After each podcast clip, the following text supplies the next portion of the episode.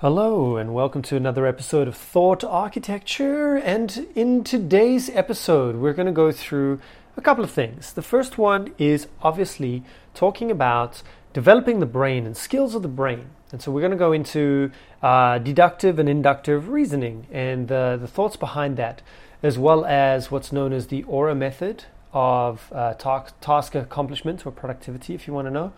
Um, and then, you know, from that, going into creative problem solving. So that's today's episode. So let's get straight into it. So the first thing that uh, that is worth asking about is this idea of like, well, how do we train the brain? How do we teach the brain to be smart? And going into this type of thing, we can go into many realms like fluid intelligence versus crystallized intelligence. You know, we can talk about neuroplasticity. We can talk about all of these muscles of the brain, like working memory and being able to exercise it. I'll be honest with you, like I've never th- found those to be quite so helpful. Like if you look at a perfect example of this is a Rubik's cube. Look at a Rubik's cube and figure out the solution without having any help.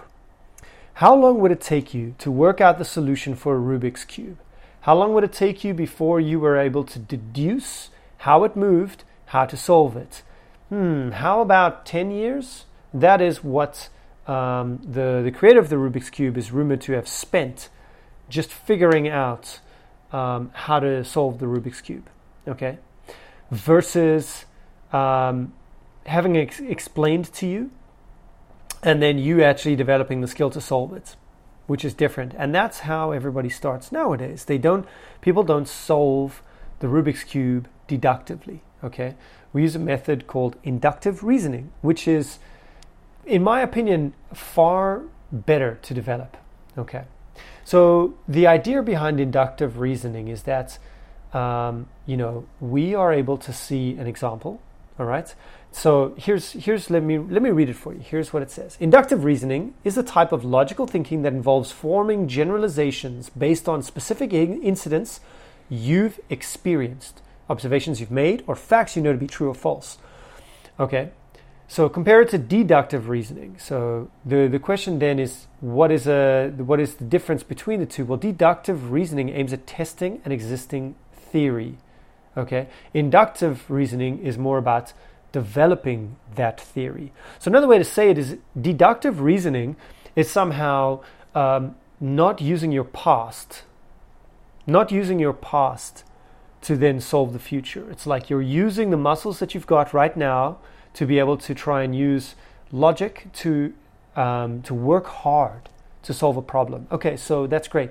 But inductive reasoning means that you're looking hard at everything in your past, whereas deductive reason is is having muscles prepared for the future. So the first time that you see something, you deduce it versus the first time you see something, you allow yourself to be wrong, make mistakes, look at how other people have solved this particular problem, crowdsource it, which means that you don't attach failure to the first time that you do something. But what it means is that you look at the relationships between a lot of things, you create what are called schemata, thought patterns, thought connections, mental frameworks when you expose yourself to an idea. Okay? Once you've done this, inductive reasoning has a lot of transfer effect. Like if I look at the mental models, the frameworks that are connected with, let's say, understanding animals, and I apply that same systems approach to something else, like let's say cooking, you know, there could be a crossover there. Whereas deductive reasoning doesn't necessarily have that crossover. It's just this straight up brute force skills approach. Okay? So I like the idea of rather inductive reasoning kind of being like collecting frameworks. And when you when you then have multiple frameworks in your head, you have a, a you've built up an architecture of inductive reasoning, which is yes, it is rules and and um, you know observations and facts and generalizations, but then you use your deductive reasoning to be able to then develop the context and say what is different about this than these other things. So you use each one of them in particular ways. Whereas obviously deductive reasoning is seen to be the one that uh, Sherlock Holmes would have, for example. Um, I find it I find it more um, when people talk to me about it, about you know deductive reasoning and inductive reasoning. You know, when we're on the topic, we're not necessarily using that type of vocabulary. Um, people bring up the the super geniuses that you see in TV, and this is where, uh, unfortunately, we we talk about things that can distort our inductive reasoning. Is what are the models that we are exposing our brain to? So a lot of deductive reasoning, people don't see deductive reasoning necessarily every single day but rather the natural form for the human brain is to create inductive reasoning. It's the reason why, if we establish a trauma response during childhood, we'll typically live out that trauma response as an adult as well, because we use inductive reasoning quite naturally. We don't use deductive reasoning quite naturally, right? And so the models that use deductive reasoning in um, you know literature that we're exposed to are people like Sherlock Holmes, Dr. House, you know all these genius level types of people that we aspire to be, and they're somehow presented like superheroes. You know that deductive reasoning is some kind of superpower, and I think that the superpower is truly using inductive reasoning for the same thing. You know, by going through a certain number of things, we see patterns. But we, what we need to do is obviously contextualize a lot of these patterns. And that's where we fall short, is the ability to take a generalization and contextualize it in a, a very specific example to then be able to read into the specific example. And it's using, using your, all of your, the sum total of your experiences to then um, find what is the best model. So we need to understand that we are using models that we're just exposed to, and we need to investigate these models. So just like the idea, it's it's basically we're we're investigating things that we didn't even think we should investigate. You know, think about it like how many times you pass that one house and you've never actually looked at that house. Stop and look at that house and even ask that question: Is it a house? You know, how many children do you think are freaked out by this idea that there are fake houses in Paris and London? You know, uh, I don't know if you know that, so I'll attach uh, I'll attach something below the the fake houses of of London. It's quite it's quite interesting. They were just meant to cover up an eyesore, which were which was the London Underground track um, in in London. Very very interesting. So there there is a fake house in London. And can you imagine children's minds being blown that every day they walk past this fake house, but they actually don't know it's a fake house. And when they learn it's a fake house, their mind is absolutely blown. But then, once they're exposed to that idea the first time, they'll then make an ass- assumption that, well, the world has real houses and fake houses. Okay, that's great. And um, there's a couple of tests that I can do in order to establish that it is a real house you know? And then also the ratio of real houses to fake houses in the world. It's pretty you know it's pretty staggering what that ratio is. So we have this idea of inductive reasoning and creating inductive reasoning based on solid models. So if you think about if you understand how people operate based on movies you will be sorely mistaken. You'll be like but wait in movies people always behave like this. Why aren't you behaving like this in real life well, real life and movies are two different models. And, you know, can you imagine a movie where the protagonist is actually a healthy human being? That is, they have good trauma responses, good emotional support, good emotional maturity as well, and coping strategies for stressful situations, we won't have movies because most movies we need to see the hero being arrogant, egotistical, fall, uh, find another solution where you know they they thought that they were invincible, something like that. You know, if, as soon as you have a healthy protagonist, the movie becomes very boring. So it's uh it's not it's not a golden rule. It doesn't work with every single movie. Uh, but yeah, with with a good number of movies, if you had healthy people, you'd have boring movies. Um, so there's this idea about like where are you actually getting your models or your frameworks for understanding particular things? So I challenge you to investigate mechanics. What are the mechanisms at work? Because if you can understand the system that something operates in, you better understand and you can better generalize its behavior. You can predict it, and you can, in you know, um, take that model of how that system works and apply it to specific contexts. So, if you understand how animals behave in stress and in how they respond to pleasure, how they how they think, how they show submission and respect and care, you can apply that across the board for most animals. You know, of course, you need to get into like subspecies and things like that, but yeah, it largely translates across, which means that one good understanding translates across to most animals, and we have what's called far transfer effect. Amazing, fantastic. So one of the the the things that I did want to touch on, apart from inductive reasoning being a human superpower, number one, number two, making sure that you're building up your inductive reasoning by using solid mental models, solid frameworks. Investigate the frameworks that you're attached to. Okay. Uh, ask if there's evidence for it rather than, oh, it's a good idea. So I know that in the past I've mentioned falsifiability. The, fo- the ability for something to be proven right or wrong is important. So if something is falsifiable, okay, we can, we can prove that it can be wrong or it can be right. We can show evidence of its existence. The idea is that it's not the be all and end all. I'm not I'm not saying that you have to be non-spiritual to kind of take this approach, but more to this idea of like don't just give your brain to a particular model freely. Like what out there is there to show you that one way of spirituality is above another? If you look at the behavior of the people who actually conform to a particular belief, you'll be able to very quickly determine whether or not you want the results of that belief.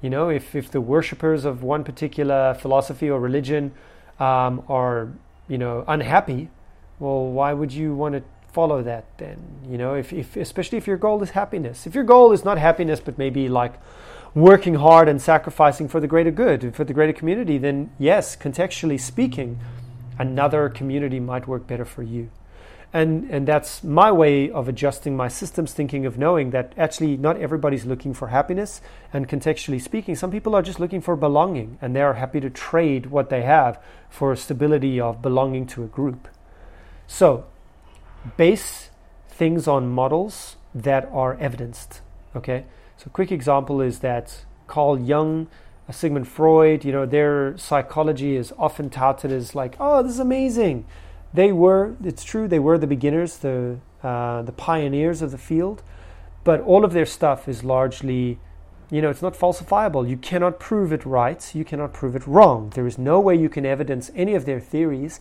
And so the result is that it's a, it's a nice idea, but we should lay it aside for now.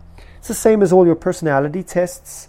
Um, every personality test that's out there, Myers Briggs, you know, are you an INFP or an INTJ, whatever it is, you know, yeah, completely false, uh, not falsifiable. We, like, we cannot prove that it's right. We cannot prove it's wrong. Um, zodiac signs, same thing. Uh, the Enneagram, same thing. So that doesn't mean that I don't think that they're cool or I, I don't listen to them. It's just the idea of, well, you know, I take them as the spice, the sauce on the dish, rather than uh, use it for um, you know consuming most of my nutrients. So I'll get my nutrients from my meat and potatoes, thanks, not from my sauces. The sauces is just extra spice. It just makes things a little bit more whimsical and flavorful and interesting. It's not going to change how I feel about the world. So anyway, uh, moving on. A large portion of this has then got to do with when you're talking about being in a situation the weakness of inductive reasoning is the idea of um, you normally need to know the model before you can solve the problem. So there also comes in models of solving problems, and being creative with problem solving is part of this as well. So if you increase your skill of how to solve problems, then that becomes part of your inductive reasoning that you can then apply to almost any problem that you have. So one particular method um, it examines uh, objectives, resources, and your uh, actions. Okay, so objectives, resources, and actions for developing a plan. And the idea is that um, with this type of thing, there's a famous quote which is it's better to be resourceful than to have resources.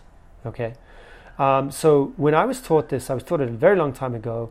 I actually don't know where it originally came from, but it was called aura objectives, resources, and then actions that you need to do. So the idea was just by stopping and asking yourself, okay, what do I want to do? I want to achieve this particular goal. Great. What resources do I have around me that will help me? That if I use them in particular ways, would mean that I could be creative and achieve this goal. So that's fine. You know, maybe you've got the perfect resource around you, but maybe you don't. But taking a list, an inventory list of all the resources that are around you, it enables you to then start seeing how combinations of these different things at different times would be able to help you achieve your goal. And then that, of course, tells you what actions you need to take. So let's say if you don't have money as a resource around you to be able to achieve a particular goal, but your goal is to market uh, a particular product. Well, what would that look like? You know, and there are great examples out there of people who have managed to do guerrilla marketing or minimum effective dose marketing or very targeted marketing um, that requires very little money at their specific niche groups or um, promoting behaviors that would then market themselves. One of my favorites was Dropbox, literally giving you something for nothing if you recommended a friend. And so it gave you like, I think it was at the time it was like 10 gigs free storage. If you, if for every friend you recommended, it would be another gig or something like that. So your initial sign up was a certain amount with one friend, but then every friend after that got you an extra like two gigs or something stupid like that.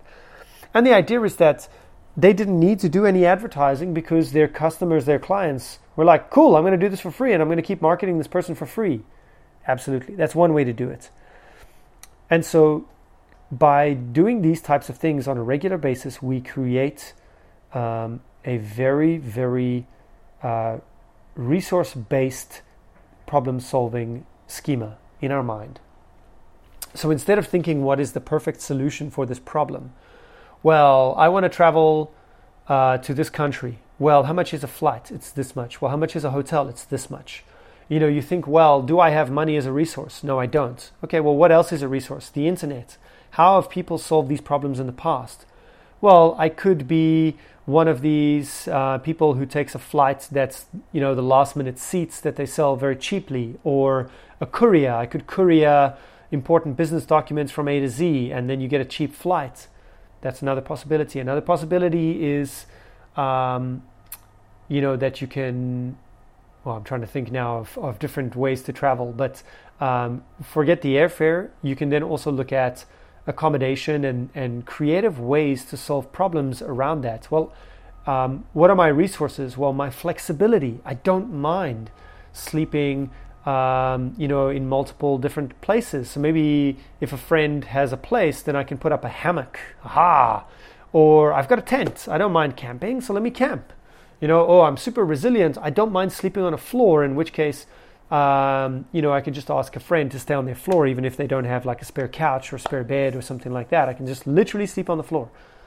So if you have resilience as a resource, patience as a resource, um, you know, all of these these qualities in you are also considered resources that you can use to solve a problem. You know, because it would mean that particular solutions that present itself are more or less attractive as well. So this is the idea with creative problem solving. And the the simple point is that by using our inductive reasoning, we usually can contextualize things and basically it takes away from how, how much stress our, our brain feels at a particular time.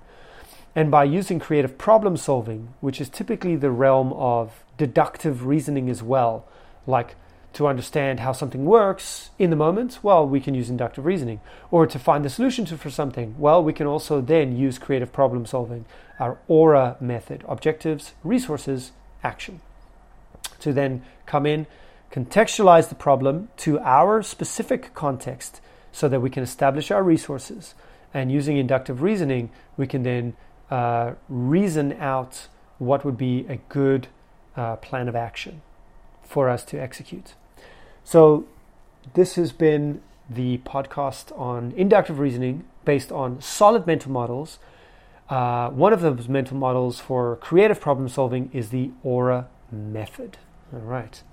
So this is um, this is one of the I think one of the most interesting episodes that I've done um, because really being able to put together an idea of mental frameworks is what I'm striving for at the moment, and to be able to use these types of um, tried and true, tested kind of uh, methods that they call, you know, like the types of reasonings. The deductive reasoning is based on psychological tests of intelligence, you know. So being able to use this vocabulary is important for me.